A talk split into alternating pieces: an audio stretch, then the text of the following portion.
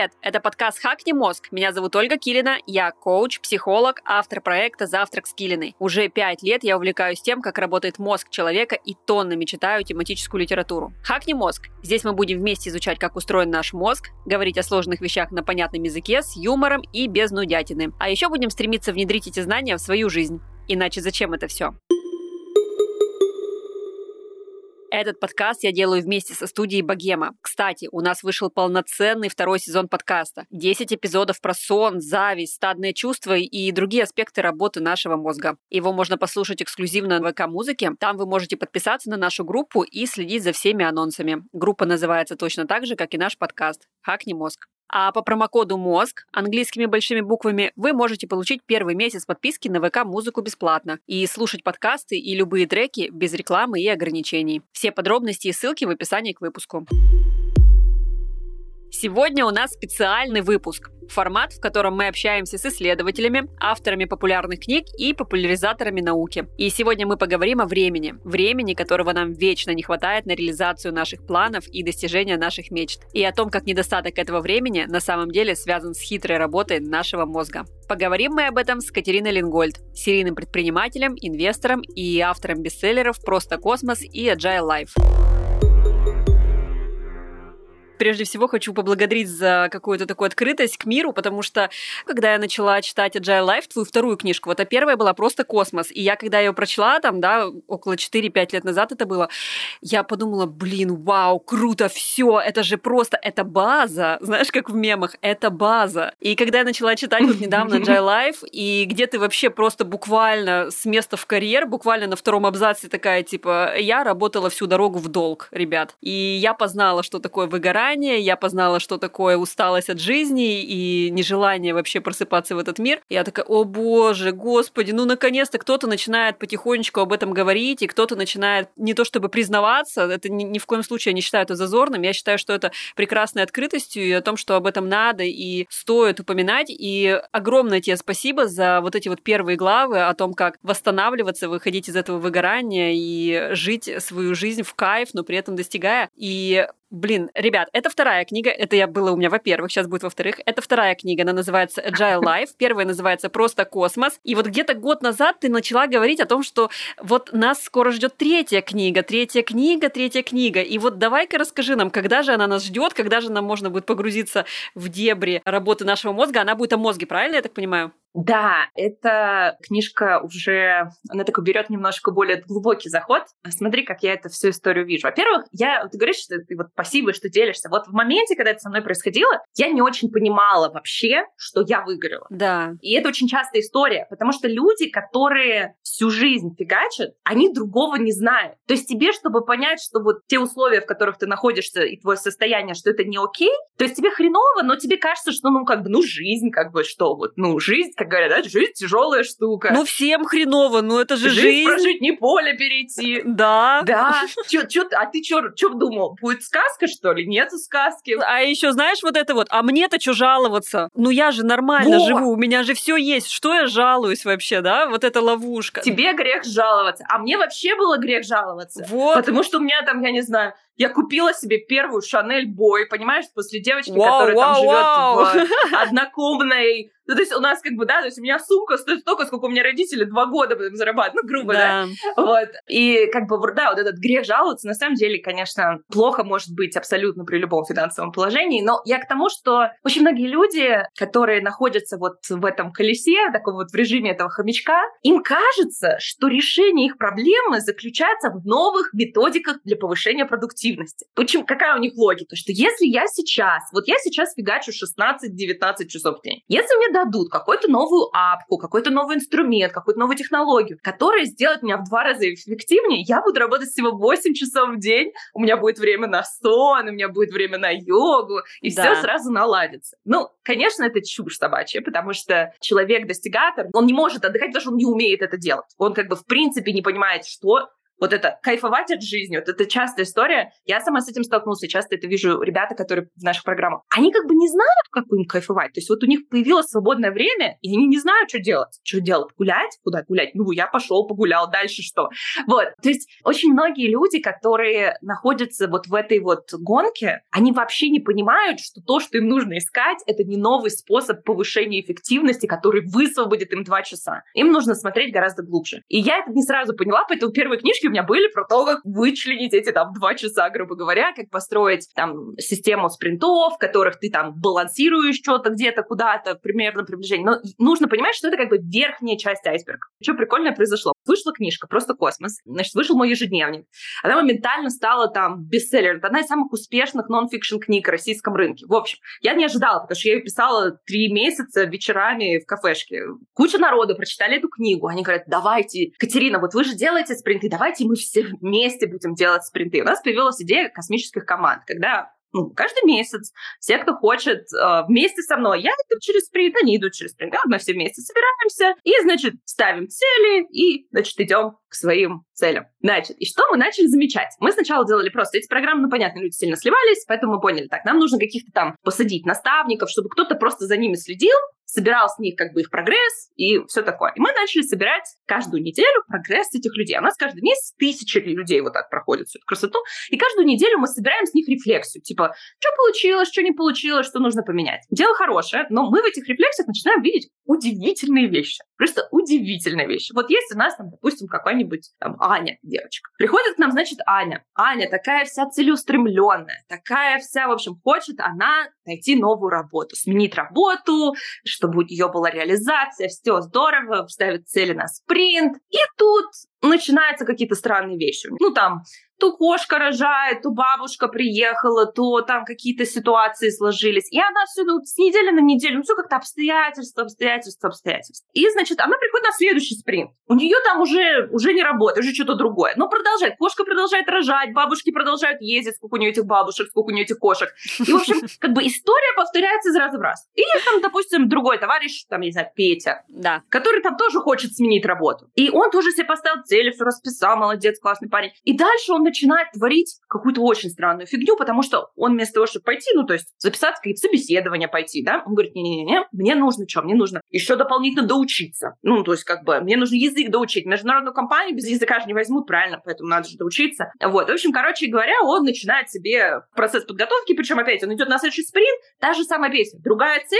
та же самая фигня. Человек готовится, действует, не действует. И приходит там, я не знаю, какая-нибудь там Анастасия. Та же самая фигня, ей нужно менять работу, и у нее третья стратегия поведения, когда она вместо того, чтобы э, менять работу, потому что на этой она выиграла, она берет эту работу второй или третий уже, вот, и, и другие цели. То есть она вместо того, чтобы что-то приоритизировать, она просто на себя наворачивает еще больше, при этом уже ясно, что у нее глаз дергается, но как бы это ее не останавливает, ибо, ну, после смерти отоспимся, да. И мы видели вот эти три стандартных просто стратегии поведения, где приходят люди умные, талантливые, целеустремленные, все здорово, и они сами саботируют свой прогресс. А мы начали их изучать, и мы их стали видеть просто, ну, вот я говорю, на тысячах людей. И я назвала это концепцией орбит. То есть это наши устойчивые поведенческие стратегии, которые зачастую, ну, то есть мы начали смотреть уже в э, психологию, мы стали смотреть когнитивно-поведенческую психологию.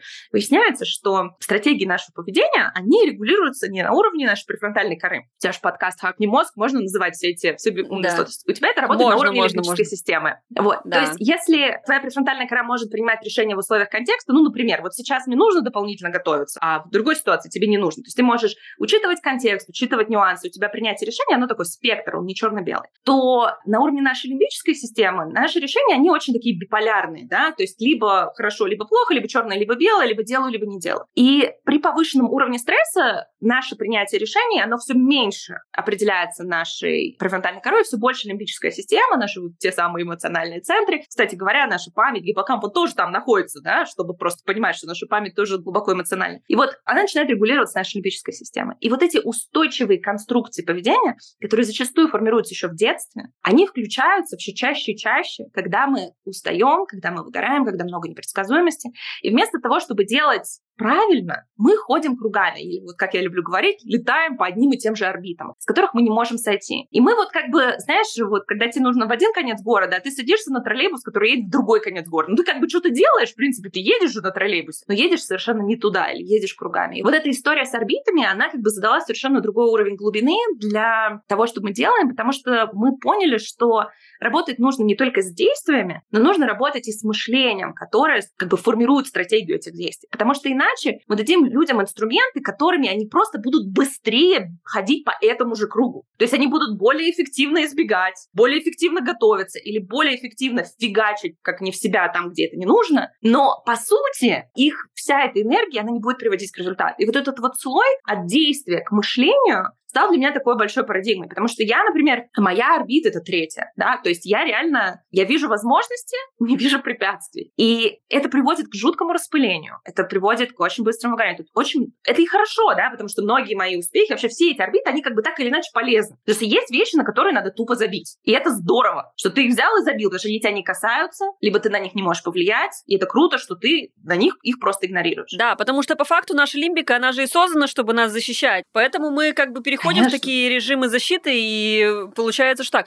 А как думаешь, вообще в современном мире мы вообще можем не защищаясь, скажем так, адекватно жить вот в этом вот э, шквале информации, в шквале вот этого постоянной атаки какими-то новостями, гаджетами и всем остальным. Это же еще и очень сильно влияет, что наш мозг, он просто не создан для этого. Действительно, мы видим очень сильные проблемы у человечества, связанные с ментальным здоровьем. И она становится все хуже. То есть в развивающихся странах, да, прогресс медицины компенсируется регрессом, связанным с ментальным здоровьем. В Штатах, например, там, я не знаю, суицид является главной причиной смерти в моей возрастной категории. Это же жесть просто. Это жесть. И причина как раз то, о чем ты говоришь. Наш мозг под это не создавался. Но но хорошая новость в том, что вот эта вся жесть, она компенсируется тем, что параллельно с тем, как все становится хуже, становится намного лучше в исследованиях в области нейробиологии. То есть мы за последние 10 лет узнали о мозге больше, чем за всю историю человечества. И если мы это будем использовать, если мы начнем понимать, что откуда вытекает, то мы можем этим процессом управлять. То есть если раньше, там, я не знаю, Аристотель бедный, вот ему, представляешь, ему догадаться вот это вот все, да, метод научного тыка. Мозг, он не очень прямолинейный инструмент, он такой, здесь догадаешься, тут не догадаешься. А сейчас сейчас у нас есть возможности современной науки, которые открывают нам двери к пониманию, что же можно делать. И вот здесь как раз третий слой этой луковицы, вот ядро этой луковицы, потому что, по сути, эти орбиты,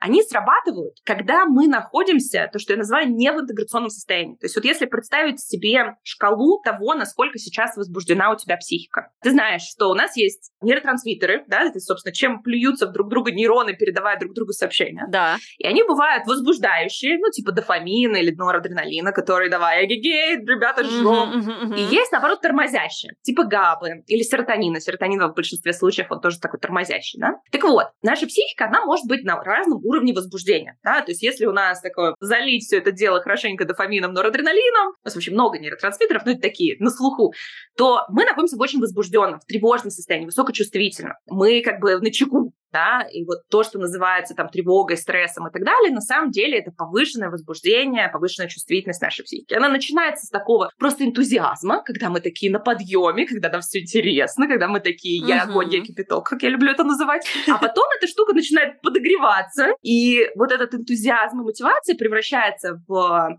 нервозность, нервозность перерастает в тревогу, тревога перерастает в панику, которая в итоге становится неуправляемой, и мы получаем тревожное расстройство. В другую сторону этот спектр выглядит так, да, то есть мы, допустим, в таком минимальной версии, да, мы чувствуем удовлетворение, мы чувствуем, что, типа, все достаточно, все окей, мы такие, типа, мне ничего не надо, все спасибо, мне так хорошо. Но по мере того, как уровень активации падает, мы переходим уже в ситуацию с безучастностью, отсутствием интереса к вещам, которые раньше радовали, и до полного минуса в апатию. То есть если так представить эту шкалу от минус 10 до плюс 10, где минус 10 — это полная апатия, тебе вообще на все по барабану, и плюс 10 — это жуткая тревожность, когда тебя там от малейшего щелчка ты подскакиваешь на месте, в серединке у тебя есть оптимальный уровень активации. Вот я называю это интеграционным состоянием. Почему оно интеграционное? Потому что в нем отделы мозга хорошо друг с другом взаимодействуют. То есть наша префронтальная кора и наша лимбика, они могут нормально коммуницировать. И когда мы находимся в интеграционном состоянии, то у нас есть возможность выбирать свои реакции. Это вот то самое, знаешь, когда ты, там, не знаю, в каком-то скандале не понял, что делать, да, и сказал какую-нибудь фигню, а потом дома вернулся, успокоился, чайку себе налил, потом даже, ой, а вот это надо было предложить. Вот это как раз-таки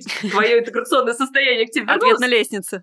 Да-да-да. Или ты к нему чуть-чуть приблизился. Вот, собственно говоря, наша задача, если мы хотим перестать ходить кругами, если мы хотим да, срулить с наших орбит и начать двигаться системно туда, куда нам надо, нам нужно поддерживать себя в интеграционном состоянии. Дальше у тебя просто есть инструменты, которые ты пробуешь для себя, которые тебе помогают вернуться в эту зеленую зону, да, вот в это интеграционное состояние. Тебе нужно научиться, во-первых, отличать красную от синей, потому что очень многие люди очень с трудом ее отличают, особенно на первых порах. Им просто плохо, им просто фигово. Они не могут даже объяснить. Это вот как есть эмоциональное, вот есть эмоциональный интеллект, когда ты можешь отличать свои эмоции. И вот у детишек, они, например, они просто плачут, да, они не понимают, им сейчас страшно, или они злятся, да, ну, то есть у них как бы эмоции, они еще не могут и одно от другой отличить. А вот взрослым нам не только эмоции нужно научиться отличать, а свои состояния. Я сейчас тревожусь, или у меня сейчас состояние такой отреченности, да, то есть где я на этой шкале от минус 10 до плюс 10. И дальше есть практики телесные, которые понижают градус или, наоборот, повышают градус активации.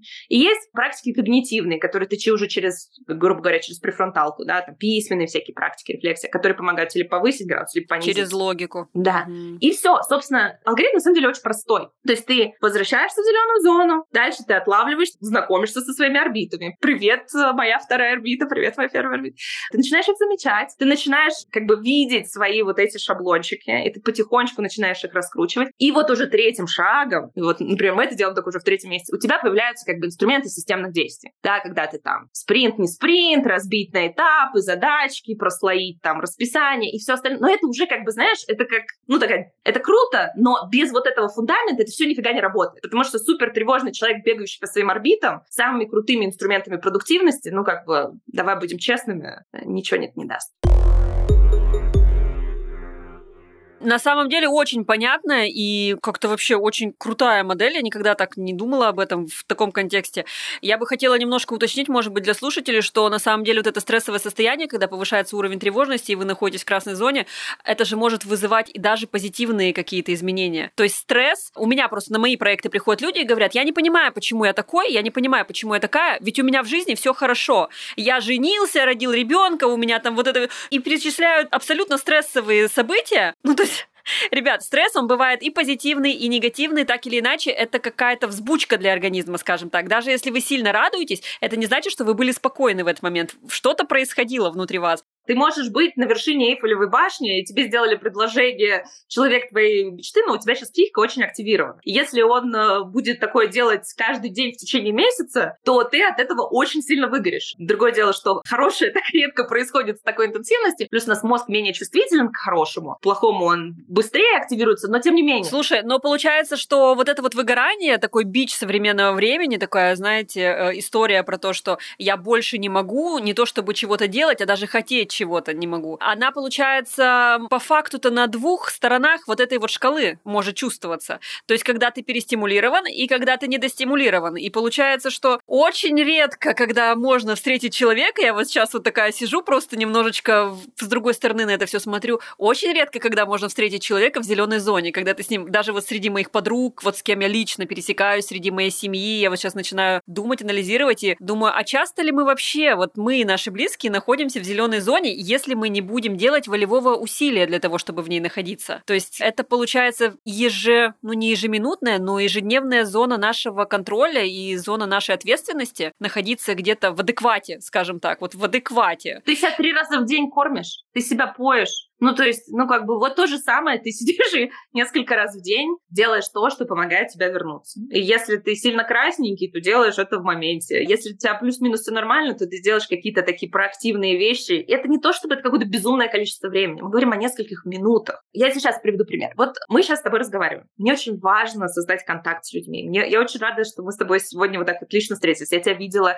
несколько раз в Инстаграме. Мне прикольно вот эта беседа. У тебя очень сильная своя такая энергия. Ой, а мне как прикольно. Вот. И мы с тобой сейчас видишь, я немножко так разогналась. То есть вот э, даже по моему тону, по всему, я такая немножко возбужденная сейчас, в таком возбужденном состоянии. Вот. И я знаю, что после записи нашей с тобой мне нужно будет 2-3 минутки не знаю, сесть чайку попить и не делать ничего нового интенсивного. Для того, чтобы дать возможность себе чуть-чуть откатиться ближе в зелененькую.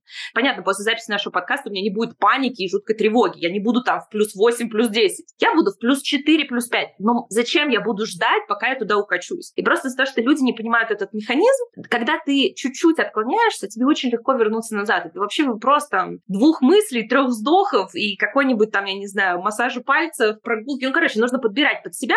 Практик много, нужно под себя тестировать, что кому работает. Но смысл в том, что это не то, чтобы какая-то там прям огромная работа, что тебе нужно уйти куда-нибудь в монастырь и с утра до ночи, я не знаю, дышать каким-нибудь местом, вот, для того, чтобы ты в этой зеленой зоне оставался. Наша психика все равно стремится к гомеостазу. То есть, так или иначе, нашей нервной системе не очень прикольно за пределами зеленой зоны. Она старается как может нас туда вернуть. Но как бы мы делаем много для того, чтобы ей в это помешать.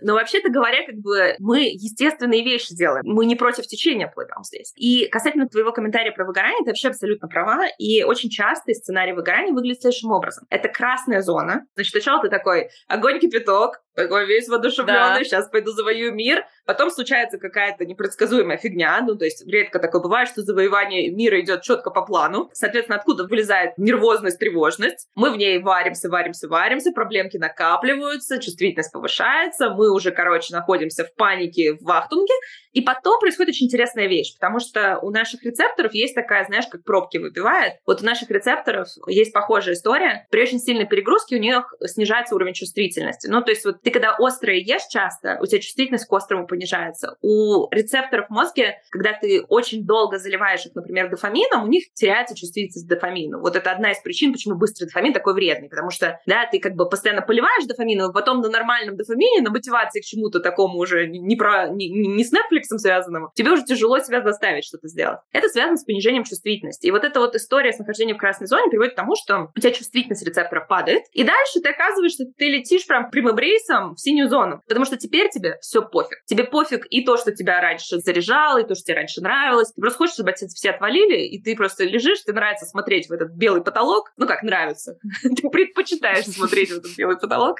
Вот. И это как раз-таки синяя зона. Она может тоже плохо закончиться, потому что долгое нахождение там может довести тебя до депрессии на раз-два. Поэтому такая вот история. И многие люди, они вот катаются между этой красной и синей зоной, то есть они доводят себя до ручки, потом отлеживают оказываются в синей зоне, потом где-то там накапливают по сусекам силы, говорят себе «соберись, тряпка», опять разгоняют себя в эту красную, и вот такая вот болтанка происходит. Только фишка в том, что если сначала у тебя вот этот вот цикл, да, сколько ты можешь продержаться в красной до того, как слетишь в синюю, может там измеряться месяцами, потом он измеряется неделями, потом днями, а потом ты себя просто уже не можешь как бы согнать со стула, и система уже настолько разболтана, что прям уж совсем тяжко. Хочу напомнить вам, что выпуски второго сезона доступны эксклюзивно в ВК-музыке. Совсем недавно они провели грандиозное обновление, и теперь в мобильном приложении ВК-музыки и в отдельном разделе самого ВКонтакте появились подкасты. Подкаст «Как не мозг» ищите именно там или по ссылке в описании. Слушай, ну это получается по факту нам нужно всем по-хорошему, да? То есть я сейчас тоже такая говорю, нам нужно долженствование. По-хорошему нам бы всем выбрать какие-то плюс-минус простые практики и понимать, что это не такая уж и сложная история, потому что даже когда я читала твою книгу, чтобы ты понимала, я читаю Agile Life вторую, и я выписала себе два часа до сна, два часа после сна без гаджетов, медитации внедрить восклицательный знак, быстрые прогулки, и я набрала себе вот этих практик, повесила себе на мой мудборд, типа, ну вот обрати на них внимание. И они выглядят реально устрашающе. То есть прошла неделя, я еще ничего из этого даже не внедрила, и, и выглядит как будто бы для того, чтобы быть в зеленой зоне, нужно очень сильно стараться. Сдохнуть. Да. Но при этом, при всем, вот ты сейчас говоришь, что я посижу, чайку попью, и я стабилизируюсь. И я тут вспомнила твою же практику, я ее слышала в твоем подкасте, подышать в кайф. Она мне так тогда зашла, вообще невероятно. Я ее до сих пор юзаю. И если бы у нас у каждого был какие-то инструменты для стабилизации себя, то нам бы не приходилось заваливаться, и в этом есть какая-то прекрасная особенность нашего мозга, что не всегда все так сложно, как выглядит на первый взгляд. Слушай, здесь э, такая фишка тоже очень важная важное, потому что твой мудборд сейчас тебя может вообще в твою красную зону толкать. Потому что есть любопытное исследование по поводу объема изменений, которые мы можем как бы так незаметно протащить в свою жизнь. Объем, который будет приводить к дестабилизации состояния. То есть, грубо говоря, если ты хочешь что-то менять в своей жизни, ты, у тебя есть два способа. Ты можешь сделать это на уровне 10-15% изменений от того, что у тебя есть. То есть, грубо говоря, если ты сейчас ложишься спать, там, не знаю, в час ночи, ты можешь лечь спать в 12.45. Ну, то есть настолько маленькое изменение, что ты, в принципе, ну, то есть особой разницы нет. Ты можешь протащить вот такое вот изменение, да? И, как бы, в принципе, тебе за это ничего не будет. Либо другой вариант, да, который приходят многие люди. Вот они видят, что надо ложиться в 10, а сейчас он ложится в 3. И он себе что? Он себе ставит будильник, он там все вот еще гаджеты за 2 часа убрать, до этого за 2 часа не пить кофе, до этого еще погулять, и еще, короче, и, как бы, если ты посмотришь, то для того, чтобы это с тобой произошло, в твоей структуре дня должны произойти изменения из категории 80% всего того, как построен твой день, должно измениться. Чтобы вот это случилось. Как бы объем стрессовой нагрузки из-за этих изменений, пусть и прекрасных, и здоровых, и на пользу, как в книжках написано, он приведет тебя к стрессу. Но если ты все ровно то же самое будешь делать такими маленькими, вот я говорю, вот протащить микроизменения, да, тут 15 минут, тут чуть-чуть на 2 минутки чайку попить, тут подышать, пока на светофоре стоишь. То есть как бы такая фигня, которая не меняет структуру твоей жизни фундаментально. Вот это очень большую разницу создает. И вот, например, со спринтами, да, вот там то большое изменение, которое в спринтах для меня произошло. Вот у меня есть жизнь, ей, меня есть какие-то домашние дела, какие-то там рабочие задачки, все. Она вот какая есть, такая есть. Спринты затрагивают только 10-15% моего времени которые я инвестирую в свое развитие, в кайфушки и так далее, где я что-то меняю. То есть задачи мои на спринт, мои проекты на спринт, это то, что я пытаюсь привнести в свою жизнь. И там не может быть больше, чем 10-15% изменений от статуса кво. А все остальное как было, так и есть. И потихоньку, когда вот это становится новой нормой, ты в следующем спринте туда подтягиваешь что-то уже новое. И вот так ты потихоньку, знаешь, как, ну, я не знаю, вот у тебя ванна, ты одну чашку воды вытащил, одну чашку молока залил. И в какой-то момент у тебя станет, ну, вот, ванна с одним молоком. Но не то, что ты всю ванну спустил и новую залил. Понимаешь, то есть вот ты как бы потихонечку заменяешь вот эти 10-15% того, что у тебя в жизни происходит, и под шумок, да, и у тебя тогда такого сильного протеста нет. Кать, чуть-чуть, два слова нашим слушателям о спринтах, потому что мы-то с тобой понимаем, о чем говорим, и я на середине нашей беседы поняла, что, может быть, кто-то не понимает, что такое спринт вообще. Идея в том, чтобы не ставить задачи, цели, проекты на длительный период времени, потому что фиг его знает, что там будет через год, через два, через десять, а ставить э, цели, определять приоритеты на краткосрочный период времени, на спринт. Спринт может длиться там от, в случае разработки программных продуктов, иногда они там неделю-две длятся, до там 10 недель, но диапазон это должен быть там в пределах трех месяцев. Я рекомендую сейчас, уже протестировав это на десятках тысяч людей, интервал планирования это три недели. То есть у тебя три недели, на которые ты выбираешь три приоритетные проекта, на которые ты хочешь выделить свои вот эти 10-15% времени, mm-hmm. в которых ты внедряешь какие-то изменения. Это важно. Да, это важно.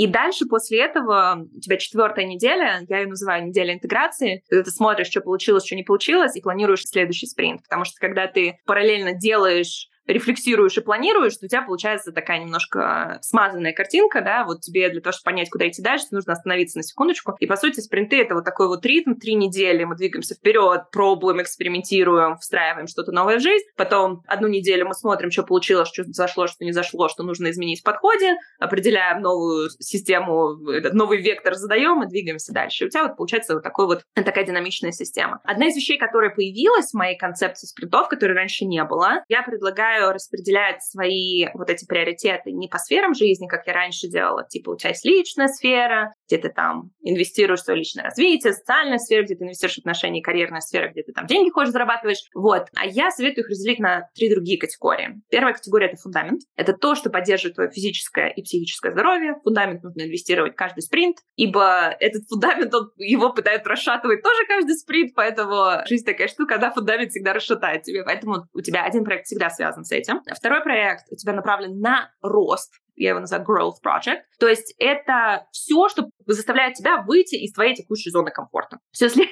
первый проект твою зону комфорта укрепляет, чтобы ты там вообще мог какое-то время находиться, то второй, он заставляет тебя сделать что-то, что ну, как бы тебе нужно немножечко так постараться, да, опять же, 10-15%, не выпрыгнуть Но штанов, не сильно, а да, только хотела сказать, но не сильно. Да, да. да. А, то есть это может быть, я не знаю, ты там хочешь предложить какой-то новый проект на работе, ты хочешь выучить какую-то новую там технологию, не технологию, ты там, я не знаю, хочешь на, на сайт знакомств такая зарегистрироваться, сходить на свидание. То есть это что-то, что выводит тебя за пределы вот такого статуса кво. И третий проект, он такой неожиданный, но очень в тему нашей сегодняшней беседы, это проект «Кайф». Вау! Когда ты прямо да, и это вот ты когда берешь и ты определяешь для себя, что ты делаешь в ближайшие три недели, для того, чтобы наслаждаться тем, что уже есть в твоей жизни. Вот не то, что ты в своей жизни сделаешь, а то, что ты уже имеешь в своей жизни. Как хитро! Хитро, да? Потому что вся, все планирование, оно всегда про будущее. Да. Оно всегда про то, что вот мы чего-то достигнем, и потом будем кайфовать. Да, а ты говоришь проект кайфа, и я такая, так, а я буду ходить в кино каждую неделю, свидание с самим собой, я буду то, я буду все. То есть у меня сразу же такие планы на кайф, но то, которого нет. А кайфовать от того, что есть, это же иное, это же реально, это же это по иное. факту, это практика практика благодарности на практике. Это очень круто придумано. И это про то, ради, чего ты фигачишь. Ну, то есть ты же ты вчера фигачила, чтобы оказаться там, где ты сегодня. Сегодня ты лучше, чем где вчера, но ты не задержался в этом моменте, потому что ты сегодня уже спланировал, где ты должен быть завтра. И вот это вот такая прям ломает немножечко конструкцию вообще планирования, которая всегда смотрит как бы дальше, выше и так далее. Оно на самом деле это не просто так, оно как бы не просто прикольно, оно еще очень сильно завязано на нашей нейрофизиологии. Потому что у тебя как бы твои режимы наслаждаться тем, что есть, и стремиться того, к чему нет, это два разных контура нейрон. И как бы тебе нужно их прослаивать. Иначе ты получишь, ну, как бы ты получишь вот этот эффект, когда тебе надо выше, выше, выше, выше, тебе нужно постоянно поднимать стимуляцию и так далее. Вот, поэтому вот эта идея того, что что я могу сделать в ближайшие три недели, как бы, да, вот как будто ты на пенсию вышел в своей жизни уже. Вот э, что бы ты сделал, да? Не знаю, вот как многие говорят, вот там, я, бы, я там гулял бы с собакой, общался бы с ребенком там по полной, так я не знаю что. Вот сидел бы просто бы, пил чай и читал книгу. Окей, 10 часов на ближайший спринт, ты это делаешь. То есть, не, ну, тебе же не обязательно, да, жизнь для этого полностью поменять. То есть вы, ты выделяешь вот это время, в котором ты наслаждаешься тем, что уже есть в твоей жизни. И это по факту всегда возможно. В самых жестких жизненных обстоятельствах есть что-то, от чего можно покайфовать уже здесь. Катя, у меня такой вопрос. Расскажи, пожалуйста, мне вот очень хочется, всегда было любопытно узнать у тебя, как с внешним миром. То есть мы понимаем, что все, что сейчас происходит, заваливание в эти красные или зеленые зоны, это же еще и в том числе от того, что нас бомбардируют информацией со всех сторон. Ну, просто мир так изменился, что мы постоянно из-за того, что это внешнее, мы должны на этом сосредоточиться, вдруг оттуда прилетит какая-то опасность, и мы постоянно держим руку на пульсе всего. Вот у тебя как с этим? Новости, сериалы, новые книги, я не знаю, куча всяких всяких вещей, которые происходят, ты как-то пытаешься изолироваться от этих всех историй, потому что иначе можно себя э, растаскать, растерять и все остальное? Или ты просто делаешь это дозированно? Вот в чем секрет? Вот как вот выжить мозгу именно не нам, а мозгу, потому что он же не приспособлен по факту. Вот как мозгу вот как будто бы удержать свой статус в зеленой зоне при этом, при всем, потому что иногда кажется, что это просто нереально. Слушай, ну, мне, во-первых, очень нравится. Не нам, а мозгу. Типа он такой где-то там это отдельно он. сидит, и мы просто его как... Мы как цветочек его подойдем, там, полили, чтобы он там не засох, а как бы мы отдельно... Ну, то есть, кроме мозга, мы вообще, ну, то есть, что? ну, то есть, все, что определяет тебя, все, что определяет, кто я такая, это наша нервная да. деятельность, и как бы знаешь, как бы мы можем быть без рук, без ног, но вот без мозга быть не можем. Поэтому смотри, как помочь и что здесь делать. По факту я не могу представить себе жизни, в которой я буду изолироваться от реальности внешнего мира. Я хочу знать, что происходит в мире. Я, мне важно это для моей безопасности, для безопасности моей семьи, мне важно это для моей профессиональной деятельности. Я свободное от мозга время еще иногда что-то там инвестирую и даже деньги на этом зарабатываю. Вот. Поэтому мне, в общем-то, надо знать. Поэтому задача типа отключать все, не читать новости, ну то есть она как бы в теории правильная, на практике для меня невыполнима. История про дозирование, как бы вообще все, что когда ты пытаешься что-то у себя отнять, у тебя всегда будет сильное сопротивление. Да? То есть вот да. это любое дозирование, оно приводит к сопротивлению. Вместо этого я добавляю, и я добавляю островки стабильности. То есть у меня в течение дня, в течение недели есть островки стабильности. Островки стабильности — это период времени, который мне новая информация не поступает. То есть это вот знаешь, вот ты плывешь, шторм, ты, значит, гребешь. Я очень плохо плаваю. Мне, мне нужны островки стабильности каждые 100 метров. Вот, значит, ты плохой пловец. Но если у тебя каждые 100 метров есть какой-нибудь буёк, за который ты можешь зацепиться, то даже плохой пловец может поплыть очень далеко. Правильно? Потому что он может отсидеться там часик на этом буйке, да? Если там его еще покормят, попоют, то можно дальше 100 метров проплыть. И так можно, я не знаю, переплыть океан. Вот то же самое ты делаешь со своей психикой, да? То есть ты не можешь можешь избежать необходимости плавать, но ты можешь расставить в своей жизни вот эти островки стабильности, в которых у тебя есть время твоей психики сделать, так, вот сейчас вот точно ничего не прилетит. И зная и рассчитывая на это, то есть тут важно, чтобы ты мог на это еще и рассчитывать, да, чтобы ты знал, что ну, точно он там будет, потому что если ты плывешь и хрен его знает, будет буек, не будет, это очень неприятно. Но если ты знаешь, что гарантированно через 100 метров будет буек, на котором будет спокойно, и пусть этот буек будет 10 минут в обеденный перерыв, когда ты ешь свой салат, и в это время ты не сидишь в телефоне. Такое же может быть. Скорее всего, может. не разрушится тогда. Или, например, в субботу у тебя до 12 часов дня ты как бы телефон не трогаешь, да? Вот у тебя там вот этот вот островок. И ты можешь эти островки разбросать по своему расписанию. Да, моя подруга недавно говорит, я в душе слушаю обучающие лекции. Я говорю, серьезно, как? Она говорит, ну как бы я включаю просто погромче. Я говорю, ну то есть вот настолько ты хочешь учиться, что ты не можешь помыться нормально. Мы так смеялись, она говорит, я не знаю почему, мне кажется, что я теряю время. Ты знаешь, это вот ловушка вот этого современного человека нам все время кажется, что мы теряем время. А на самом деле это же очень важно. Все эти системы работы мозга, они же так устроены по-хитрому, что если ты его не расслабляешь, он ничего нового и не выдаст нам. Слушай, ну тут вообще можно очень просто это объяснить для таких достигаторов, типа меня, я думаю, тебя тоже чуть-чуть так да. по судя по количеству эфиров, которые ты провела в Инстаграме, то, что ты мне рассказывала. Вот, мне кажется, мы тут все немножечко того.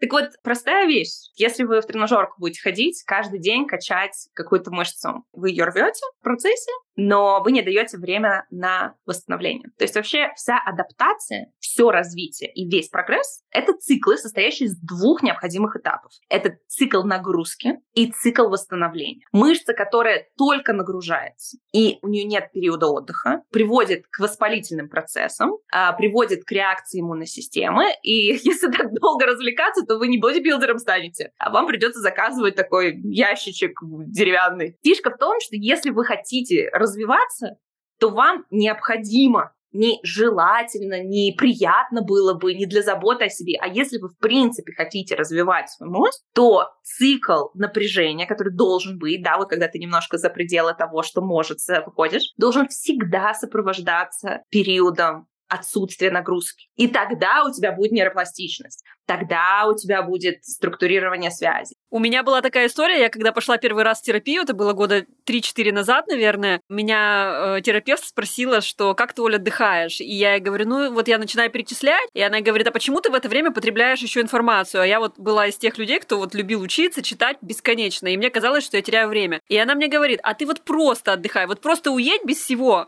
И я настолько не поверила, что я имею на это право, и что моему мозгу это надо, что я вот прикинь, вот просто абсурд, ребят. Я начала обзванивать всех своих более-менее успешных друзей, у которых все есть, и спрашивать, а ты как отдыхаешь? А мне там говорит девочка, например, одна, ну вот я вот поехала, я вообще ничего с собой не брала, неделю у меня не было. И я такая, слушай, а вот по показателям, давай мы сверимся с показателями твоей продуктивности. Ты вот тут не просела в заработке, ты вот тут не просела в этом. Она говорит, Оль, нет, отдыхать это нормально, это классно, это кайфово. То есть я настолько была в каком-то странном состоянии, что мне казалось, что отдыхать это плохо. Если я вдруг отдохну, я не то чтобы остановлюсь, я сильно откачусь назад, знаешь, все вот эти вот истории уже, которые сейчас звучат как мемы, что жизнь это эскалатор, и если ты остановишься, то ты нужно бежать, чтобы оставаться на месте, если ты остановишься, ты покатишься назад, и вот это все, это такая вредная история на самом деле. Слушай, ты знаешь, я тебе могу сейчас, мы знаю, успокоит это тебя или нет, ну, это такое, знаешь, добавит ощущение того, что как бы ты не бежал, у тебя все равно ничего не получится, потому что я живу в Кремниевой долине, я инвестирую в стартапы, в том числе я лимитед партнер в одном фонде, фонде, в общем, я много смотрю на то, что происходит, и, наверное, так, ну, так, на переднем крае того, что происходит в современных технологиях. Короче, вывод такой. У нас нет шансов успеть. Да.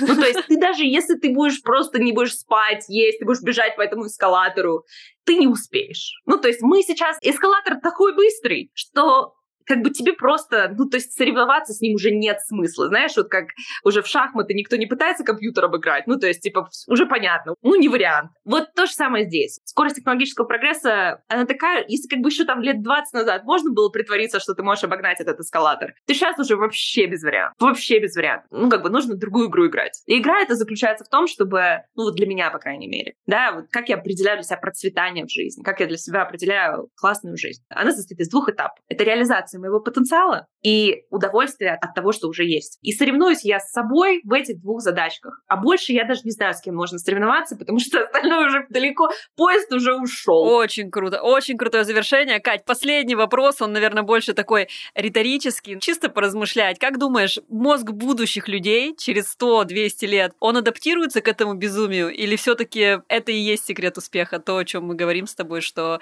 баланс, баланс, баланс и только о себе. Через сто лет. Я сейчас, у меня приемная дочка, ей 7 лет. Я фиг знаю, что будет через 10. Вообще фиг знает. Я не знаю, какие ей профессиональные навыки прививать. Потому что, ну, я реально не понимаю, ну, понимаю и не понимаю, да. В плане профессиональных навыков я не знаю, что ей будет приоритетно. Я думаю, что нам нужно развивать то, что делает нас людьми, нашу способность э, прокачивать контакт, формировать контакт с другими, нашу эмоциональную регуляцию ей нужно заниматься. А вот в плане каких-то конкретных вещей, которые понадобятся в новом мире с учетом скорости эволюции, их предсказать очень тяжело. Поэтому я бы не стала здесь заниматься предсказаниями будущего, я бы здесь сфокусировалась на том, что я могу сделать сегодня, что я могу сделать в ближайшие три недели, и как это поможет мне иметь и рост, да, и growth, и joy, да, и развитие, и, и кайф от жизни. И вот этого будет достаточно. Очень здорово, очень. Кать, спасибо огромное. Для меня этот разговор был каким-то целительным, я бы сказала, потому что я никогда не думала, то есть я как будто бы понимала, но никогда осознанно не фокусировалась на наслаждении тем, что есть. А ведь это так важно. И для меня сейчас весь этот разговор как будто бы свелся вот в твои выводы, которые ты озвучила последними, и они настолько прекрасны, что у меня, вот честно, уже сейчас скулы заболят от этой улыбки какой-то совершенно дебильной. Я сижу просто и как будто да. Не хочется пойти заобнимать своих близких, затискать свою собаку и как будто бы погрузиться в то, что есть, и, и делать лучшее из того, что я могу сейчас делать, и это будет действительно самое лучшее, что я могу сейчас делать. Это круто. Спасибо тебе огромное за этот разговор. Спасибо тебе. Да, это моя собака, его зовут Баблик и он самый лучший собака. Вот. Но я, к слову, хочу добавить, если это будет уместно, если это будет полезно для твоей аудитории, я с радостью поделюсь. Мы сделали тест в нашем институте, который помогает определить вещи, о которых мы сегодня говорили. Он помогает понять, сколько времени ты проводишь в зеленой, красной и синей зоне. Он помогает понять, какие у тебя доминантные орбиты. Вот это как раз-таки история про игнорирование, про борьбу, да. про подготовочку. И он помогает оценить то, как у тебя выстроена система действий. То есть вот это состояние мышления и действия, вот эти все три слоя, этот тест оценивает, он сразу же дает результаты, и сразу же показывает, ну, я рассказываю в видео, что эти результаты значат. Поэтому, если интересно, мы можем дать ссылочку на этот тест, и это такая тайп-форма. Очень интересно. Я с удовольствием поделюсь. Очень интересно, спасибо огромное. Мы ссылочку добавим, ссылочки, как всегда, все в описании выпуска. Вы слушали подкаст «Хакни мозг», ребят. Второй сезон подкаста вышел эксклюзивно на ВК-музыке. Используйте промокод «МОЗГ» английскими большими буквами, чтобы получить первый месяц подписки в ВК-музыку бесплатно и слушать подкасты и любые треки без рекламы и ограничений. Предложение доступно для новых пользователей. Все подробности в описании к выпуску. А над подкастом работают ведущая Ольга Килина, наш сегодняшний гость Екатерина Лингольд, продюсер Александр Рудко, редактор Эдуард Царионов, технические специалисты Александр Младинов и Андрей Кулаков, композитор Александр Зверев. Всем спасибо за внимание и давайте как-то вот жить в зеленой зоне. Желаю вам всем от души этого. Всем пока.